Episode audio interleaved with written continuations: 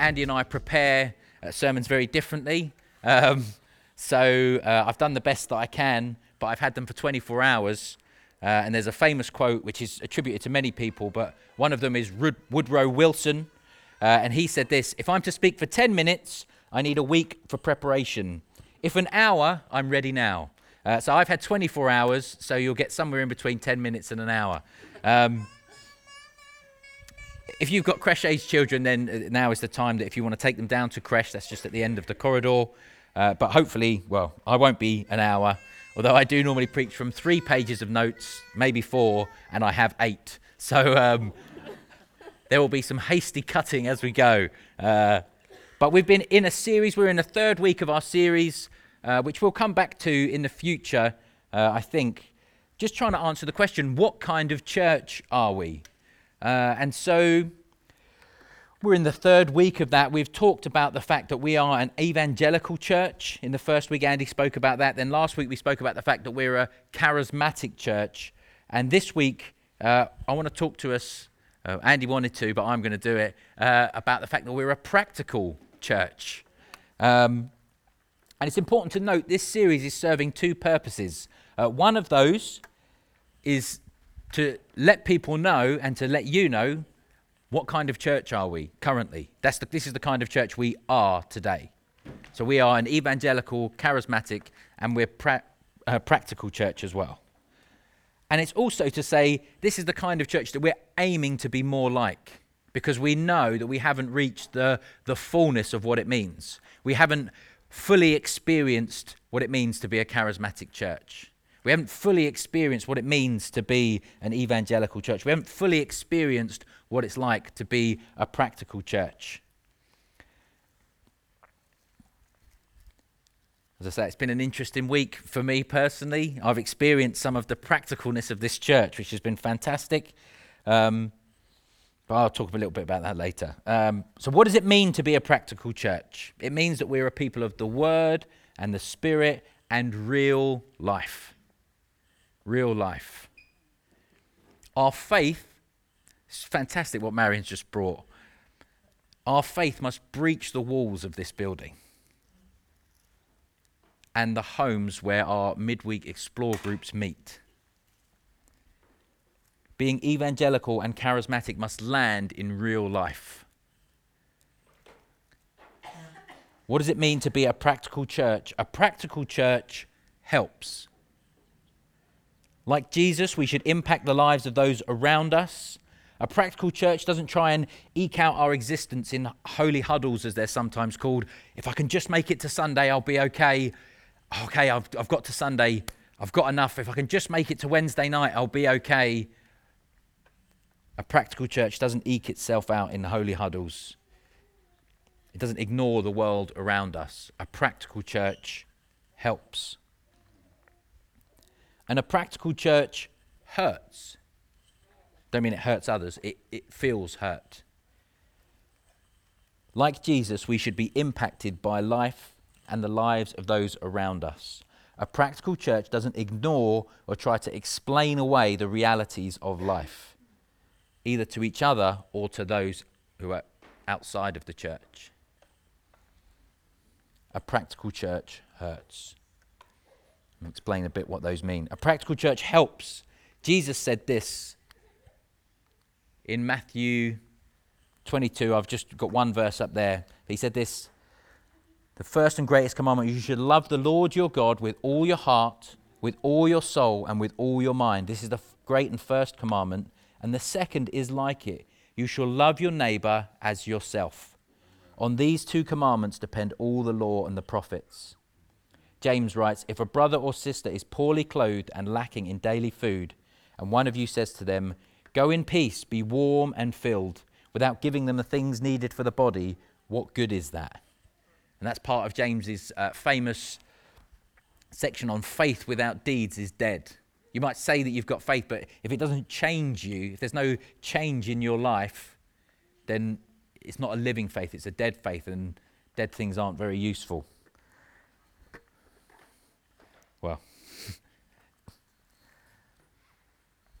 We're pretty good at this. We're pretty good at loving our neighbour. And we're pretty good at not just saying, oh, be warm and well fed, but actually practically supporting people as well. Now, of course, there's some blind spots that we have, and there are some things that we could improve on. But at the very least, I want to say to you, as one of your elders, as a leader of this church, we're good at this. Well done. Well done. We get it right a decent amount of the time. But I just want to mention on blind spots, by the very nature of what they are, we don't know what they are. I don't know what my blind spots are. That's why they're called a blind spot. So it's, it's, you, are allowed to laugh. That's okay. Um, it's, it's on each of us to encourage and help each other see those blind spots. There's some things that we need to improve on. I want to say to you if you need help, ask for it. Be willing to ask. Be willing to t- be told no if you ask for it, and be willing to say no if you're the person being asked.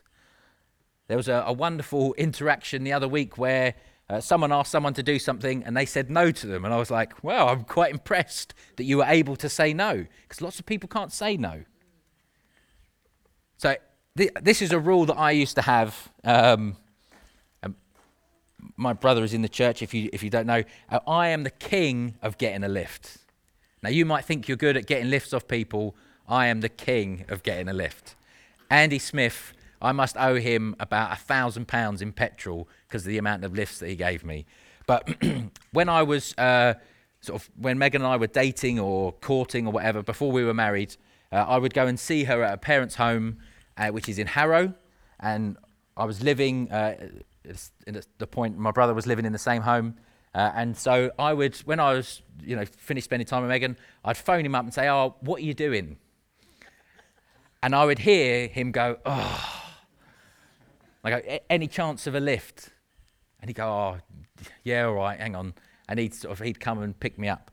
Now, uh, occasionally he would say, "Oh, I can't, I'm busy," and I'd get the train home and then the bus, and it was fine.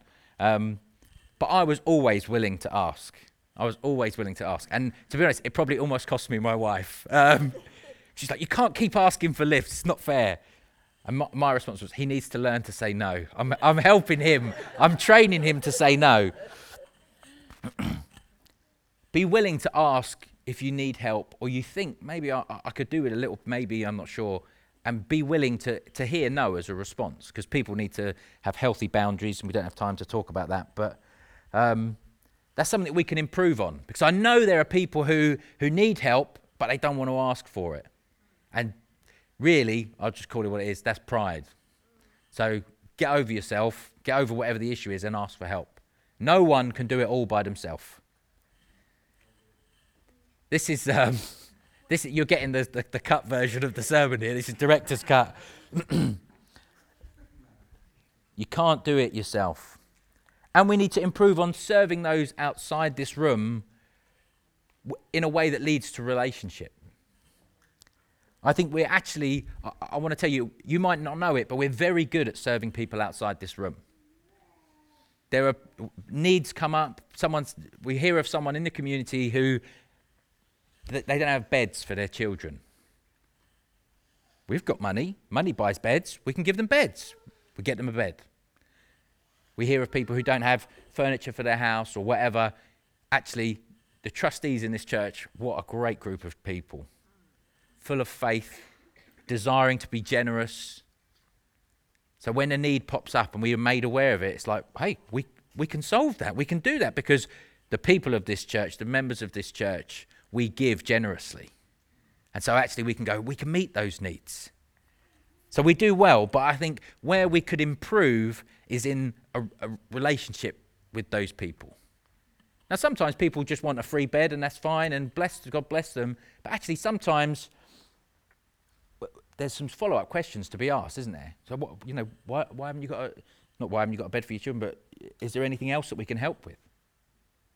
And actually, through relationship forming there, we can actually bless people more and be of better service to the community and those around. Galatians 6, verses 9 and 10 says this Let us not grow weary of doing good, for in due season we will reap if we do not give up. So then, as we have opportunity, let us do good to everyone, and especially to those who are of the household of faith. As a church, I say we do pretty well. We generally live by this credo. I don't know if you've seen the film Robots. It's quite good, actually. Uh, and this is a guy called Big Weld, and he says, See a need, fill a need. And generally, we're pretty good as a church like that. I think one thing we could improve on as well is it doesn't all have to come through the trustees, as it were, and the, the sort of the eldership and the leadership of the church. See a need, fill a need. You can do something for someone, do it. Let's be released and encouraged to do these things. And I want to just share some encouragements with you uh, before I move on to talking about a practical church is a church that hurts, which I think ties in a bit with what Marion, excuse me, was sharing. So these encouragements, um, just from this week, uh, well, one's from this week and one's a, a, a letter that was sent to the church. Um, this week, uh, Megan was in hospital, in case you didn't know, uh, quite suddenly. Uh, if you were there on Wednesday evening, you would have prayed for her. Megan's my wife. Um, so it's been, as I say, it's been an interesting week. Um, lots of uh, last minute adjustments. But I had so many messages from people saying, Is there anything I can do for you? That to be honest, I was getting a bit cheesed off. Um, it was like, if I have to reply to one more person while I'm trying to, you know, make up Jace, Joseph's bottle, um, you know, so obviously I'm joking. So honoured and touched by the amount of people that were messaging. But it, it's like, if, if we can do anything, just let us know. If, if we can do anything, just let us know. It's like I put my phone down, and I was I had my phone on to sort of in case Megan messaged me because um, Jane was with her, and then I think she was on her own in the hospital for a while. I was looking after the kids, and it was just like, bzz, bzz. is that Megan? Is she? Have they told her what's wrong? Oh no, okay, someone else. Okay, thanks. I'll get on, and it was like just constant. Can, we, can I do anything? Is everything okay? Do you need any help? so encouraged by it. It's fantastic. And these, are, these were genuine offers. Someone even said to me, You know, I'm, I'm saying if there's anything I can do, I'll do it. And I'm not just saying that, I'm saying literally, tell me anything and I'll do it. Um, now, as it happened, um, I say someone was with Megan, first of all, someone took her up the hospital and I took the girls to school. Um, and it was all it was all fine. So it was it, it was great. It was really encouraged by that. Uh, and then Again, this is uh, a letter that was written to the church by uh, Claire Darn. So uh, Claire and Andy talked about uh, this uh, message. I can't see Claire. Is, oh, you're there. I did, I did see you over there, but I was, yeah. Um, I think they agreed that it would probably be easier for Andy to read out the letter than to Claire to try and say this. So uh, Claire is married to Jimmy, who used to lead worship here. they've got three lovely children. Jimmy got a job with a church in Burgess Hill. A little while ago, we prayed for him uh, as, that, as that sort of took off, uh, and things are looking good for their future. I'm reading this out, so that's why I'm uh, just trying to work out what it says a little bit. Uh, then, uh, this is Andy's bit, so not yours, Claire. Yours is really, very readable. Um, but they've been living part time in two locations because Jimmy's working down there, staying down there, then he comes back up, and then he's away for a few nights. And they've got three young children, so uh, one is very young, so that it's, it's difficult. And obviously, trying to maintain two premises is difficult financially. Uh, they're now close to selling their flat here, and then they'll be back all together down in Burgess Hill, which is fantastic, but also obviously sad for us because um, we've kept the good one for a bit extra. Uh, um, the good ones, I should say.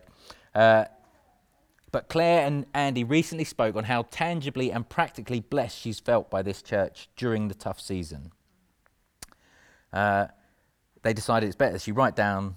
Uh, she would not. She admitted she would not be able to hold it together in front of you all. So I'm going to read what she wrote.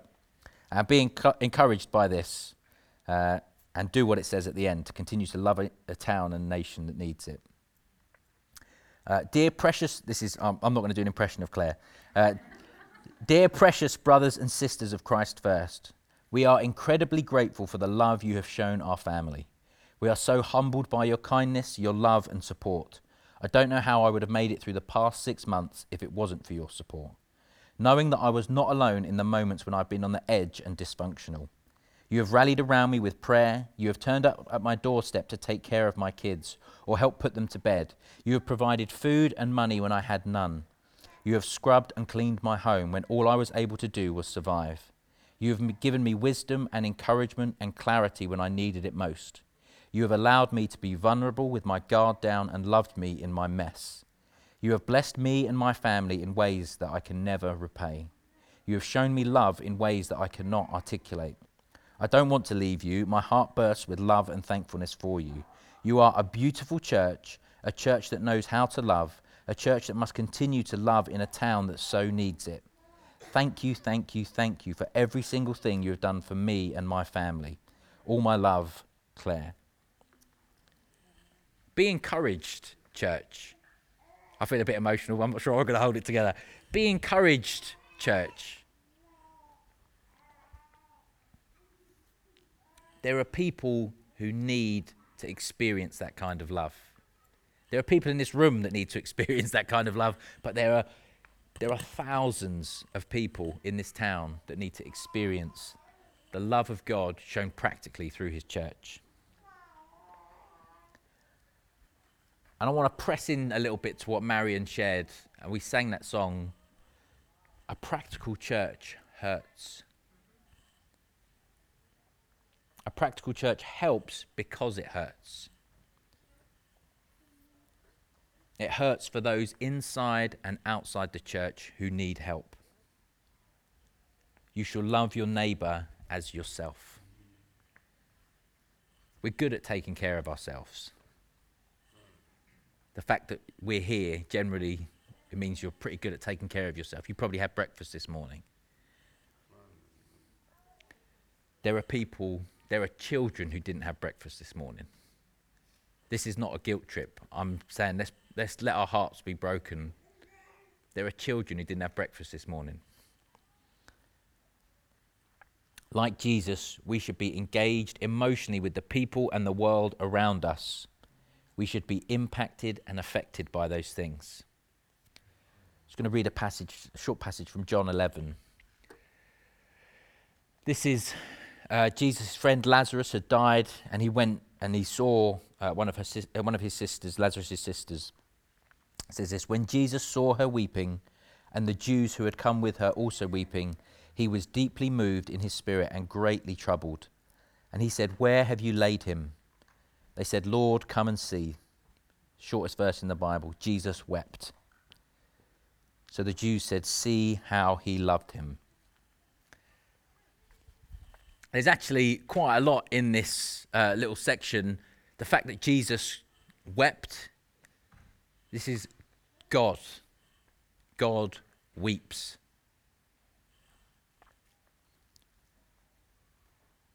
See how he loved him. People could see that Jesus loved Lazarus, that he loved that family. They were his friends.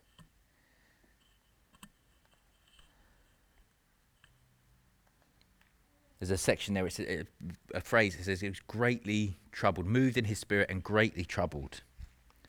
And actually, the the word there is is is, is greatly troubled. It, it means kind of indignant. The actual, if you look at what it the word is used for, it's often used of like a a horse as it's about to sort of charge into battle, and that snorting sort of noise that it makes. Sorry, I'm a little bit teary, so that was a bit gross, wasn't it? Sorry. Um, but it's that kind of indignant noise because his friend was dead. The author of life had to experience the pain of someone he loved dying. He was indignant.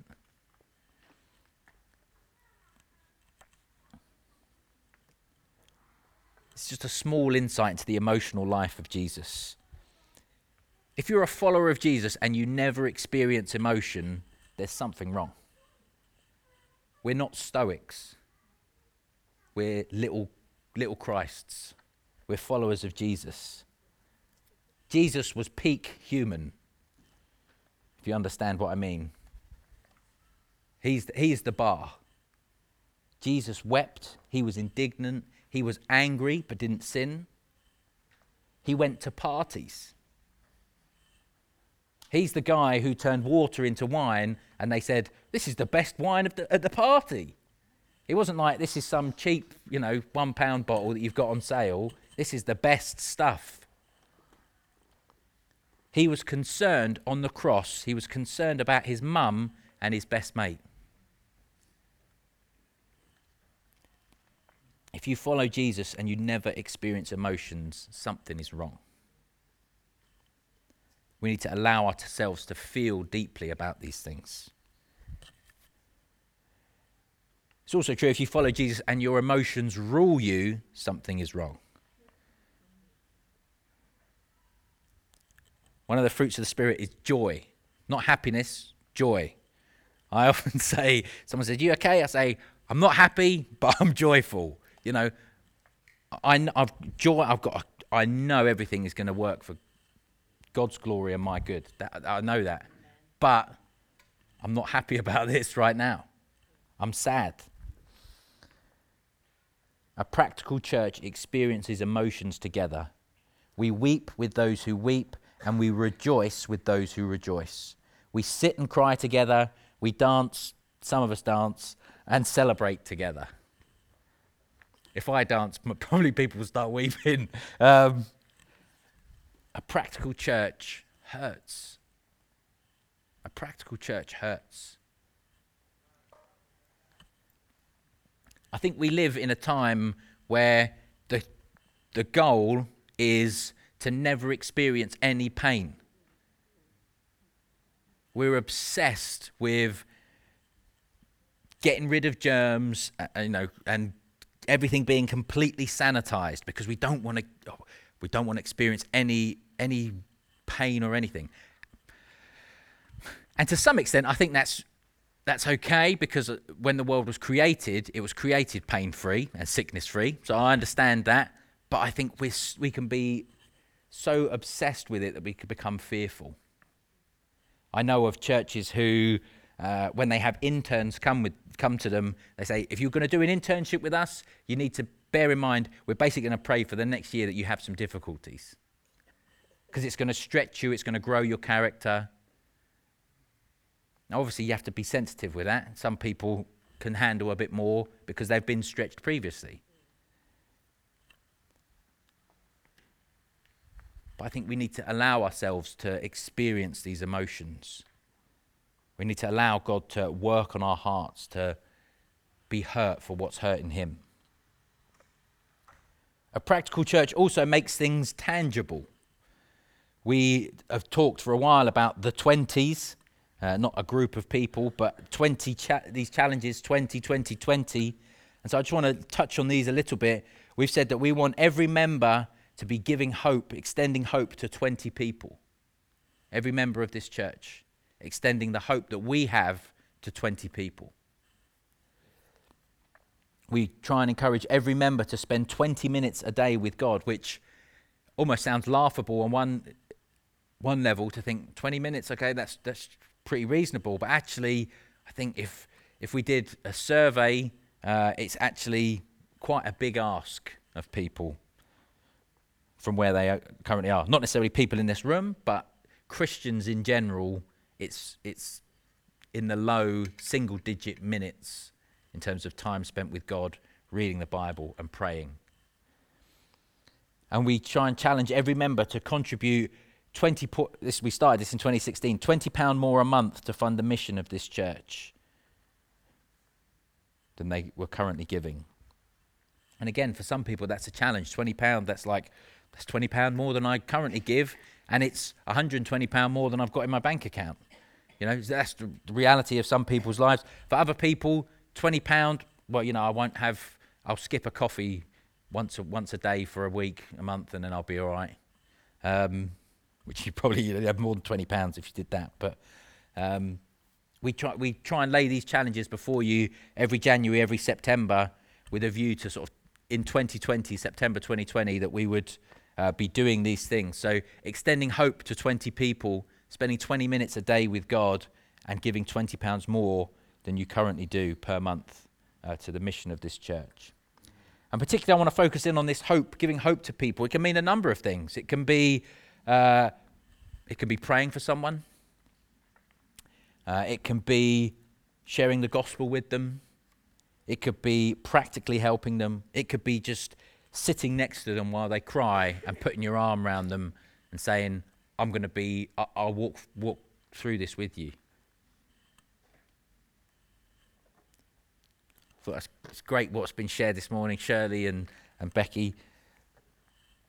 Walking, that, it's a long old walk, Christian life, but to have moments where a gust of wind comes and cools you down, or to think, man, Lord, I don't know if I can take this anymore. Oh, there's a nice flat bit for a while. To know that we've got someone who's with us, going to put their arm around us, stand alongside us. It might be speaking up on someone else's behalf, and they suddenly something in them is like, "I'm not, the, I'm not alone in this. Someone is going to speak up for me." It might be filling a shoebox with gifts for a child to receive at Christmas time. It might be buying someone a coffee and a sandwich. We want to be a church that extends the hope that we've received to other people.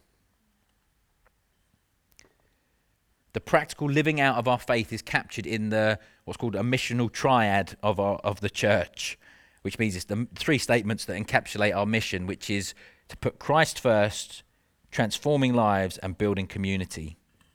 And we put that in that order quite deliberately. That's how it should be. I keep turning this off. I don't know why. Um, it's Christ first, transforming lives, building community. On a very personal level, what happens is when we give our lives to Christ, when we say, Jesus, you've saved me from my sin, He's not just our Savior, He's our Lord. And that means He gets the glory, He gets to dictate what we do, when we do it, how we spend our money. We live for His glory. He's our model of how to live life. We look at what he said as priority over what we think or feel. Our lives are lived with Christ first. That means some tough challenges because it means that when you spend that 20 minutes reading the Bible and praying, you're probably going to come across some stuff that, oh, why well, I do that and it says not to do it.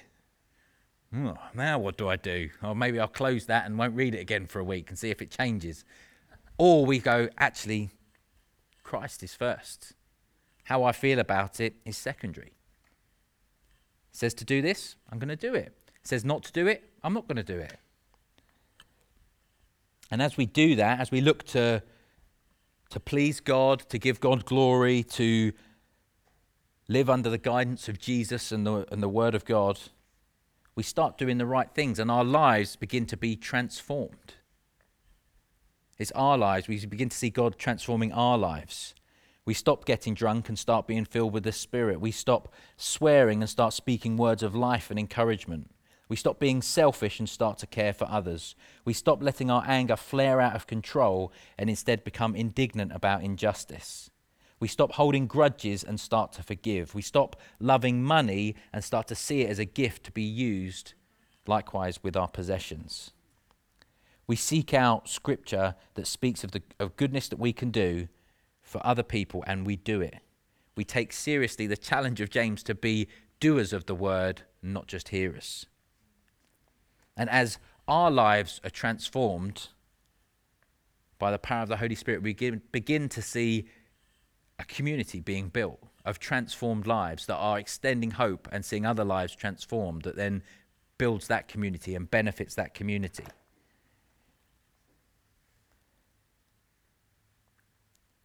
We bless and change, we can bless and change this town.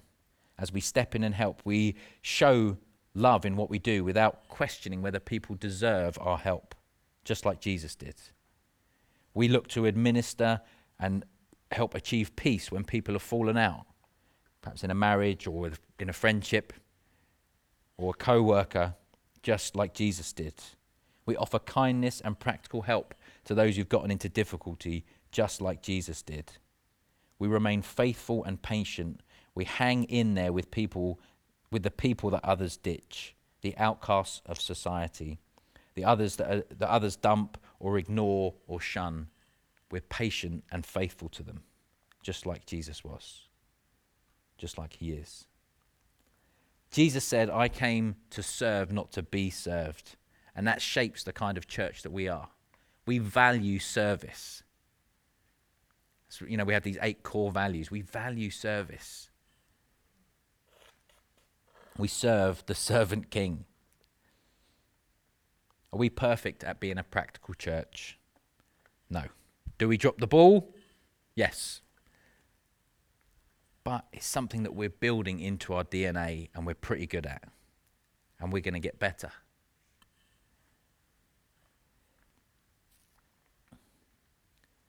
We want to demonstrate Christ in tangible ways. Now, does this mean if you've got a problem, you should expect Andy or I to turn up on your door straight away? I'm sorry to disappoint you. That's not what we're talking about. We're talking about being a church that does this. When I first started, um, when Megan and I first started dating, uh, one of the things I said to her was, uh, I don't make promises and I'm going to let you down. um, I, didn't, I don't like making promises because I think if I say I'm going to do something, that's like, that's as good as a promise in my book. I'm going to do my very best to do it. I probably won't. So saying, I promise I'll do it is irrelevant because I'm either going to do it or I'm not. And if I tell you I will, I'm going to do my very best. Uh, and I said, I'm going to let you down. You know, don't be looking at me as your savior. Thankfully, I married a wonderful woman who loves Jesus. And she was like, Yeah, I know. I've met you before. um, so it was like, if you want someone who's not going to let you down, you've got to look to Jesus. Don't look here. I'm the guy who gets a grease spot on his t-shirt the first day he wears it. Do you know what I mean? It's like I'm going to let you down. I let myself down. I'm definitely going to let you down. Um, but as a church, we can support and encourage one another.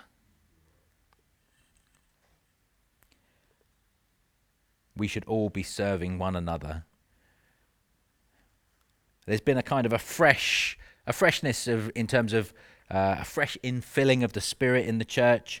And I think that's going to help in seeing an increase in this. That as we're more filled with the Spirit, that we will grow in relationship with God. Reading your Bible and prayer becomes easier. Your life is transformed by those things. You're shaped by those things. We're able to serve one another better. We need God to break our hearts for what breaks His because a practical church helps and a practical church hurts. We need to feel it. I'm going to finish by praying, uh, and then we've actually come in quite under time, which is impressive. Um, I'm going to finish by praying, and then we'll. Uh, if you want specific prayer, then there'll be a prayer team here, and I'd encourage you, uh, particularly in response to what Ali shared about. Um, the sort of the rats scurrying around. That's the sort of way I could remember it. Um, or any of the other things that have come up this morning. But I'm going to pray for us all uh, in line with what Marion shared earlier and what I've said about feeling that hurt. Father, we thank you that you love us. That we can love you because you first loved us. You are the initiator. Lord, I pray that you would help us to reflect you and be initiators. We would seek out those who need love, those who need support and encouragement and help and need a friend, a faithful friend. That we would seek them out, that we would have soft hearts your word talks about replacing a, a heart of stone with a heart of flesh. Do that now, Lord. By your Spirit. If there's things that have become calloused and hard, scrub it off. We recognize sometimes that's uncomfortable. But we're saying, I'm saying for me, Lord, I, am up for it. I almost regret saying the words, but I'm up for it, Lord.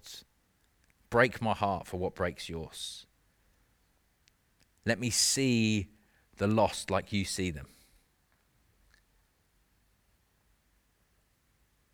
Give us a passion to see the good news of Jesus Christ shared, the love of Jesus Christ demonstrated practically. We ask this in Jesus' name. Amen.